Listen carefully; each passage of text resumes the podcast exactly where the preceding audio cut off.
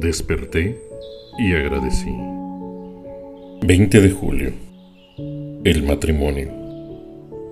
Honroso sea en todos el matrimonio y el hecho sin mancilla. Pero a los fornicarios y adúlteros los juzgará Dios. Hebreos 13:4. Técnicamente, el marido es la cabeza de la familia, pero en la práctica, muchas veces se anula ese detalle técnico. El marido ideal es el que trata a su esposa con la misma consideración que a su guapa secretaria. Encontrar marido es como comprar una casa.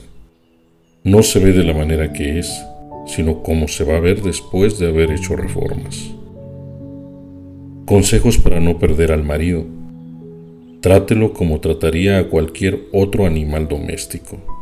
Dele tres comidas al día, mucho cariño y rienda suelta. Cuando una mujer se ríe de los chistes de su esposo, o es que son muy buenos, o es que es una buena esposa. Los maridos son lo que establecen la ley, pero generalmente las esposas la revocan.